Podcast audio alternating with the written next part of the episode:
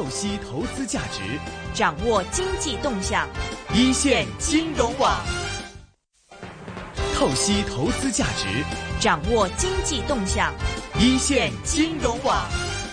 好的，又到了周五下午的人工智能 AI 的环节。今天下午呢，我们是继续为大家请到的是粤港澳机器人产业联盟的总干事 Debra 来一起来跟我们聊聊相关的话题。下午好，Debra。Hello，大家好，我是 Debra。那 Debra，今天我们首先要聊点什么样的话题呢？呃，我们聊一下日本的一个呃 App。A P P？然后呢，我们可能一般我们对日本的印象就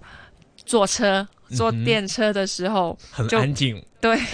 很安静，对。对。可是呢，尤其是上班跟下班的时候呢，人是特别的挤的。哎，没错。而挤的时候呢，就有一个情况很容易发生，嗯。就是会遇到色狼。啊，对，然后而且我们都知道日本啊、呃文化就是比较礼貌，嗯然后很多事情可能不满意的话都比较内敛一点，嗯未必会、呃出声对，出声。那这个情况也在我们坐地铁的时候呢，也会呃，可能女生会遭到一些呃色狼的时候呢，他们也不敢出声。嗯，有时候可能会嫌麻烦，或者是赶时间，是，然后就选择就是隐忍呃了。对，就没有没有没有太太张扬的去啊、告发或者是报警。是，那啊、想说的呢，就是在啊八、月初的时候呢，啊、日本呢有一家公司呢就推出了一个啊。不呃不算是 A P P，它其实是一个呃智慧型手机，然后呢，它里面呢就有一个呃雷达，嗯哼，就可以呢，呃，它也不是呃警报，或者是呃有有有色狼的时候来来抓他，只是呢，他他也是他的功能也是比较内敛，就是其实来收集可能那个地方或者是那个车站比较多色狼的时候呢，呃，他就会有有一个统计。哎，他会怎么统计呢？那其实呢，他就是利用啊、呃用家，然后他在通报的过程，可能呃呃受害者在那个地方哦、那个站有被呃侵啊、就是侵侵略到的话呢，他就利用手机去通报在啊、哪一个站受到威胁，然后通过很多啊、不同人士去用这个啊、系统。嗯，然后就会呃有一些统计这样子。哎，那我这里想啊，它与其说是一个警报系统，就是因为它是实时的嘛。就比如说，好像我在坐地铁，我在某一个站，在 A 站，我在坐地铁之后，在 A 站的车上面突然遇到了一个色魔的骚扰，那么我就摁下了这样的一个警报键，那么就代表着说，所有使用这个 apps 的这个人士都可以在这个 apps 上收到讯息，就是说有人在这个站、这个位置、这个时间是受到了一个性骚扰，是这样吗？呃，他他也不算是实时，就是呃，通过你去按那个警报的时候，他去收收集那个数据，嗯哼，然后再呃不就是不同不不不同时间的时候，就会有一个排行榜。哦，，对，就是你可以看到哪，就是因为他们做叫的色狼就是痴汉嘛，他就嗯有痴汉出没的车站的排行榜。那可能你哦知道那里比较多色狼的时候，那你就要自己比较留神、小心。对，然后就类似于一个收集系统，就比如说可能早上八点到十点钟看一下哪个车站的这样的性骚扰事件最多，代表在那个时段、那个地点的这个色狼的人群可能会相对会稍微多一些。那么作为一个这样的一个数据分享，比如说我刚好七点到九点是上班高峰期，可能某一个站的色狼会比较多，或者是发生性骚扰的机会会比较大，那可能是做这样一个数据的统计。然后大家每个有这样的一个经验，有过这样的一个经历，然后就把这个的一个资料 upload 到一个网上面去，upload 到云端上面去，然后云端会给他做一个系统的分析，是这样子哈。对，然后因为其实呃，色狼这个问题在日本已经呃长年累月了，所以呃，在有这个系统以前呢，它呃在列车里面其实有一个是专给女性专用的车卡车，嗯在里面呢就通常就是呃都是女性会集中在那边。呃，这卡车里面，所以呃，基本上如果配合他刚刚所说的那个系统，呃，你知道在那个时段或者是那个车站比较多色狼的话，呃呃，尽量去在女性专用的卡车里面就可以互相保护的一个作用。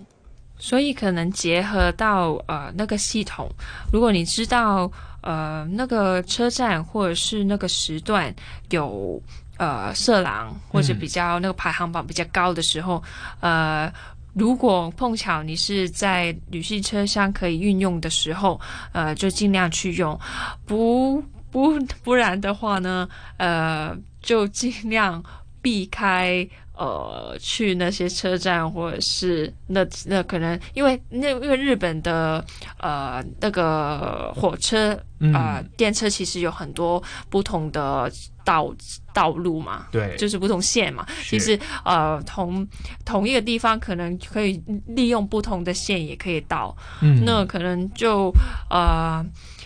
不敢说话的女性可能就。唯唯唯一的办法就是避开这些车站哦。是，那我们看到呢，其实除了像民间会有这样的 apps，就是被这个开发之外呢，像东京都的警视厅，他们也开发了一款 apps，是叫做 DG Police。那么当中呢，是只要点选页面中的这个痴汉击退按钮啊，那么这个手机呢就会全荧幕的显示一个黑底白字，就是有痴汉，请帮我。那么就是给女性啊，就如果在车站中不幸遇到这些东西的时候呢，就可以向旁边的人来求救，那同时也不会被这个痴汉发现。然后呢，就只要再碰一下这个手机荧幕呢，就可以把这个有痴汉，请帮我变成一个红底白字。而且呢，无论手机是否是调为静音或者是震动的模式，或者是音量设定的大小的，这时手机都会发出最大的音量，请助手。那么这就足以啊，让周遭的这个人都意识到附近有女生可能需要其他人的帮助了。对，我觉得因为日本的自身的文化，嗯，呃，一个习惯，可能就会显生这一些比较。呃，他们道地的一些 A P P，就像呃，他们呃也是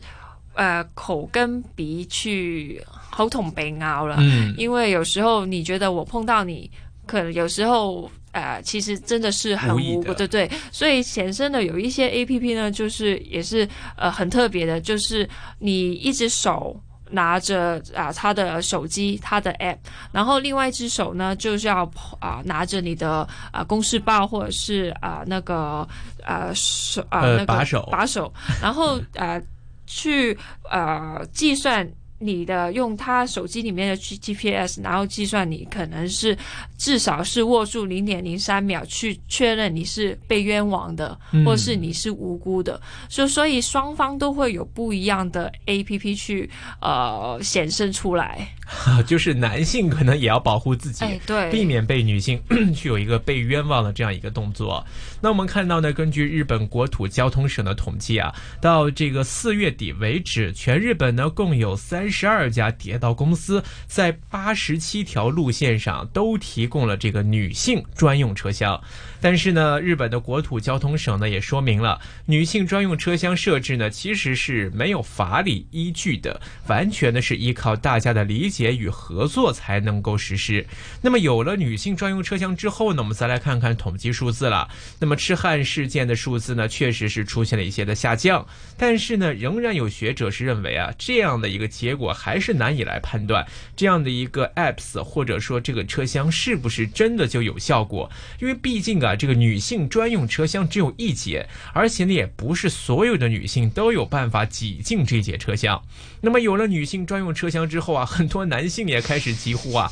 那么男女要平等，那我们也要男性的专用车厢。那我姑且不说被骚扰，我可能也会被人给个误会骚扰，或者是冤枉骚扰。那么我们看呢，这个日本国土交通。省就说，目前呢还没有铁道公司是计划要推出这个男性专用车厢，但是呢，只要不是所有车厢都男女有别，仍然呢是会以男女混用的共同车厢为主。那么呢，但是呢，可能就无法防止可能发生的这个痴汉行为。那么痴汉行为目前来看啊，确实是困扰着日本大都会里面很多男女的这个上班族的一个情况。在没有更好的解决办法之前，就男性啊，这个难免可能会有这个冤罪啊、冤枉的情况出现。所以大家建议啊，还是要把手放在 大家都能看得到的地方。那么无论是自己拿着手机，还是拿着这个公文包，就是尽可能的想办法自证清白。而女性呢，也是要有面对痴汉的勇气，同时不要姑息真正的痴汉了。股票交易所鸣金收兵，一线金融网开锣登台，一线金融网。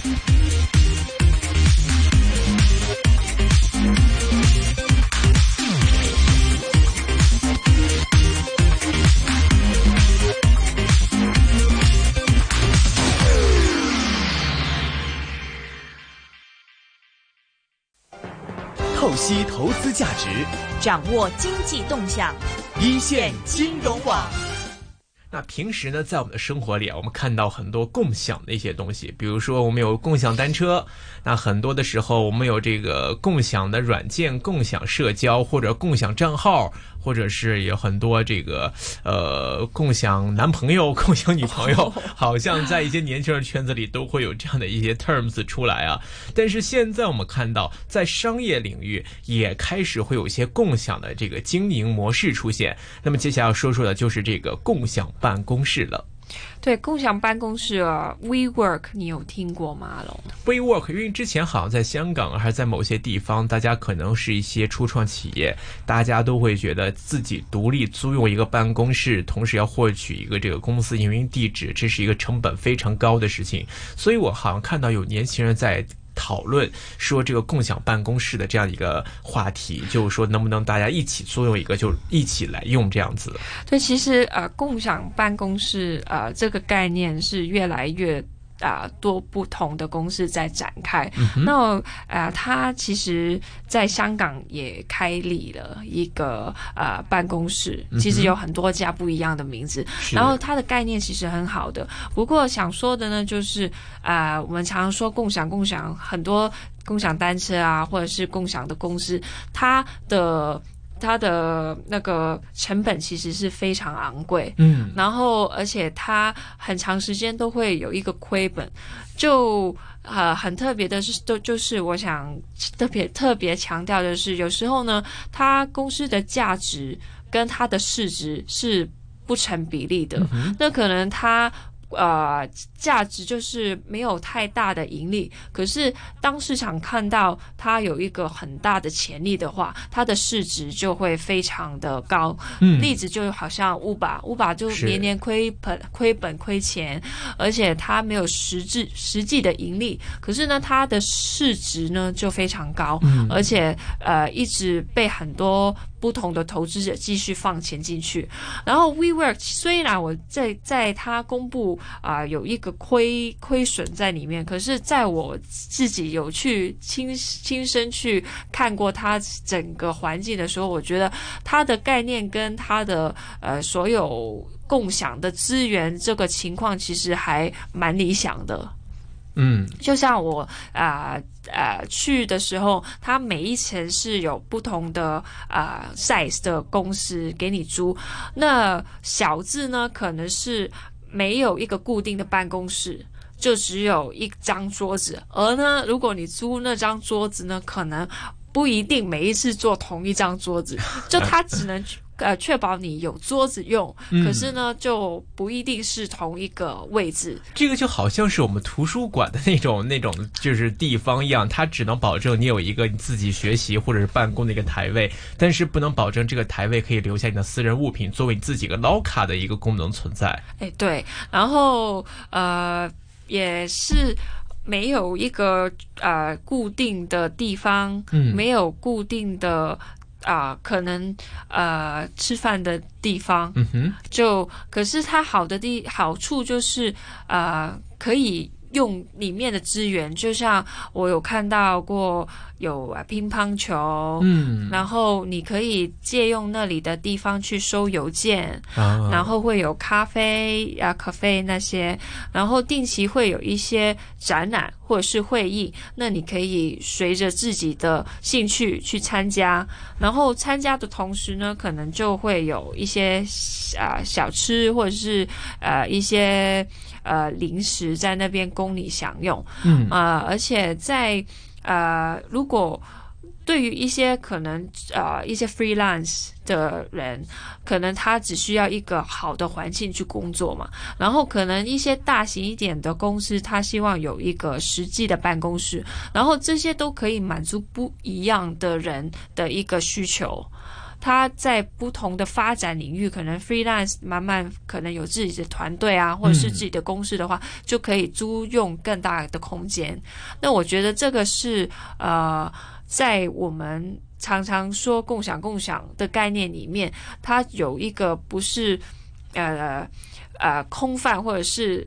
呃幻想出来的资源，而是实体上你可以享用到，然后可以互相有一个真实的交流的一个地方。嗯，那么就在不久之前啊，我们看到就是这样的一个这个 WeWork，好像是一个不赚钱的这样的一个搞这样的一个共享办公室的这样的一个企业啊。那么看到它在不久之前就已经公开了招股书，还要在美国上市了。那么具体来看看它的相关的情况呢？那么它预计最快在九月份挂牌，而且呢，日本的 SoftBank 呢在上一轮投资给 WeWork 投资了有四百七十亿美元的一个估值啊。那么这是让这个 WeWork 上市之后呢，可能将会成为继 Uber 之后美股的第二大的 IPO。那么随着这个 WeWork 带起这个共享办公室的概念啊，那很多默默无名的这样的一个呃办公室共享办公室的企业都慢慢的开始进入大众的视野。那包括像这个 WeWork，它的增长速度可以说也是非常之快。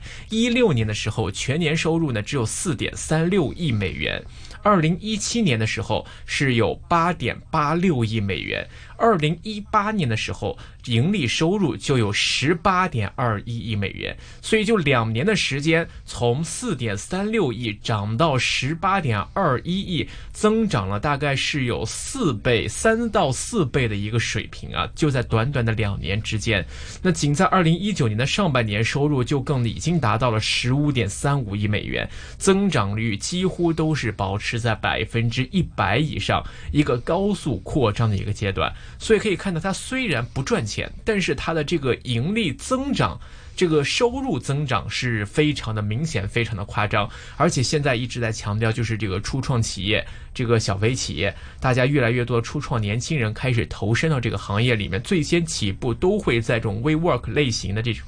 这种共享办公室来开始自己这个人生、事业、商业发展的第一步，所以看到这一块的发展前景应该还是很多的。其实以我想问一下，这 Debra，以你了解，目前在我们香港市场上是不是也存在这类的这些公司企业？他们的这个情况大概怎么样呢？其实我据我了解，其呃除了 WeWork 以外呢，还有一家叫 We Plus，、也是类似的呃运运作模式。然后呃，就是这类的共享的公司，不论是哪一个方面的项目或者是题材，它的特性就是你赚的越多，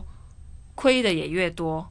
也就是它就是一想一个共享经济的一个很常见的一个模式跟状况，可是随着呃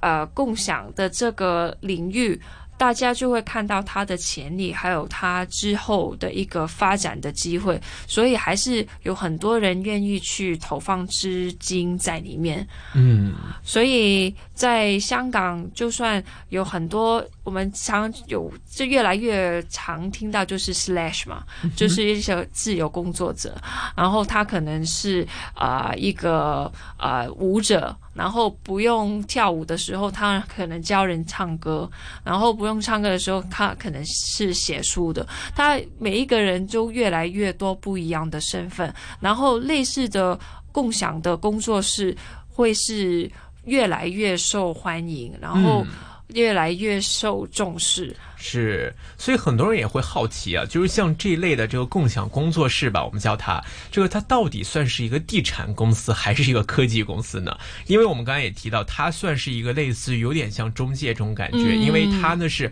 我租用了商用地产，我把这个地方租下来之后，然后把它做了一个再加工，做了一个分隔，然后把它给分租给不同的个人，所以很多人听起来会觉得说，这是不是一家地产企业，而不像是一个新兴的科技企业呢？那我们看到这个 WeWork，他自己在招股书当中啊，就规划了一个公司的未来。他就明确提到，就是说他们的这个全球平台呢，是一个一站式的商店，会员呢是可以访问他们所需要的所有产品和服务，使他们能够工作、生活和成长。那所以呢，这个 WeWork 一开始呢就已经开始建立了一些像 We Company 的一些产品，并且呢会开发第三方的合作伙伴网络来满足会员们的需求。所以说我们目前看看到的呢，可能只是像 WeWork 这种企业的第一步，它需要一个平台，需要一个空间，然后将这些初创企业聚集起来。那么在这样的一个平台上，共同来生存、发展、壮大。那么在这个过程当中呢，可能还会衍生到很多其他的服务，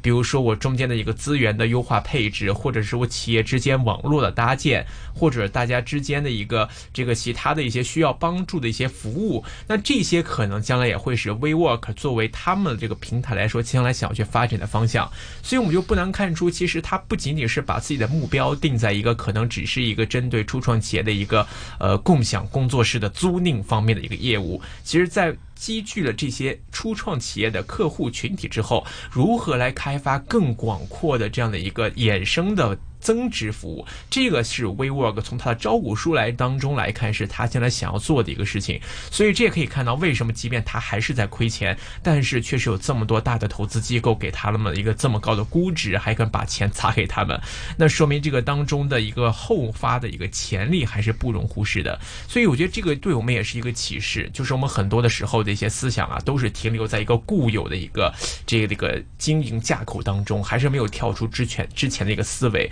看到这个 WeWork，它可以通过自己这样一种新开发一个共享经营的模式，再来开发出很多衍生的增值服务。这个思维的革新，我觉得还是值得每一个企业在运营自己的商业模式中值得来学习借鉴的了。对，我还看到呢，WeWork 呢，它就像刚刚阿龙你说啊，它除了在地可能在那个定位上面，人家会觉得你是不是二房东，然后再出租去出去，然后有看到他呢，其实也有在努力的，因为他未来呢希望呢去摆脱刚刚所说的一个角色的扮演，然后他会发展出呢可能 We Live。有点就像我们的汤房，对那个共享住宿，那当然可能它就是会比较空间会比较比较大啦，然后呃有点像我们大学呃的宿舍啦。那个会不会也是随住随走，没有固定的宿位？哎，那可能那可能要，可能这个可可能要问他们的一个规划。对，然后而且除了 We 呃就是他们想想想有的那个共享住宿以外，他们还有一个创造一希望创造。的一个是 We Grow，就是可以共享学习的一些业务，就是他是想利用他们的这个概念推展在不同的范畴里面，然后摆脱只是啊有一个地产的二房东的位置。那我觉得他呃能够不同，就是资源不同的时候，不断不断的共享，不断的分享，而且能够。把最低的成本，然后发挥最大的功用，就就是共享的一个很重要的理念在里面。嗯，明白。那这一方面可能在未来的一个时间发展中，还值得大家有更多的期待了。好的，时间关系呢，我们今天就先跟 Debra 聊到这里，也感谢 Debra 给我们带来的话题分享。我们下周的节目时间再会，拜拜，拜拜。股票交易所鸣金收兵，一线金融网开锣登台。一线金融网。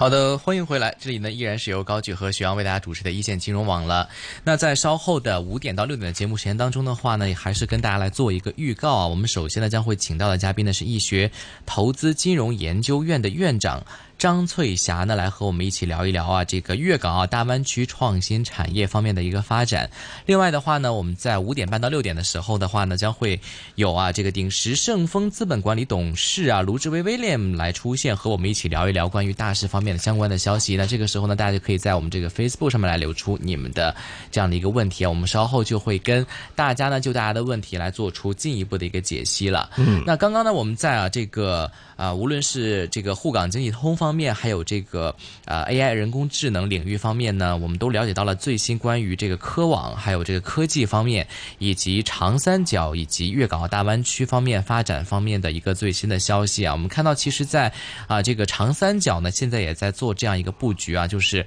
哎这个。高铁方面呢，如何能够更快的联联络到整个三啊三角长江三角洲这个各个城市的这样的一个发展？因为其实我们知道啊，在这个粤港澳大湾区跟长三角的一个发展方面的话呢，有一个很大的不同，哎，在于我们这个粤港澳大湾区呢，其实是有三个呃，应该算是一个，应该说啊三三到四个一个很大型的城市啊，这个互相的无论是 GDP 的总量，还是人口的总量，以及城市方面的一个大型程度的话，都是基本上是旗鼓。相当的这个深圳啊、香港还有这个广州这三个城市的话呢，其实在呃产业方面的话呢，不仅仅是有相互的合作啊，也有一些竞争方面的一个情况的出现。因为我们看到，其实，在今天呢，啊，这个也有消息呢指出说，这个深圳的市委书记目前在接见这个央行的行长易纲呢，来聊一聊关于数字货币在深圳试点的这样的一个发展，以及考虑一下人民币国际化以及自由兑换方面的一个试点来进。行相关的一个磋商，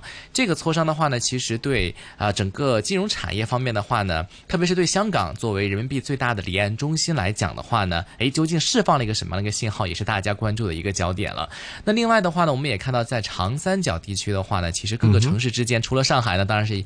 比较一家独大啊，但事实上其他的城市像南京啊、杭州啊以及苏州啊，都算是一些二线城市，但是他们在经济发展过程当中的话呢，是互相需要彼此，而且呢，这个外向型的经济的话呢，反是非常的这个明显。所以说呢，整个长三角的经济带以及粤港澳的经济带之间的话呢，还是一个不一样的经济增长的这样的一个方式，这个是值得大家去留意的。那另外的话呢，就是这个香港本地的手机应用程序 APP 的这样的一个发展啊。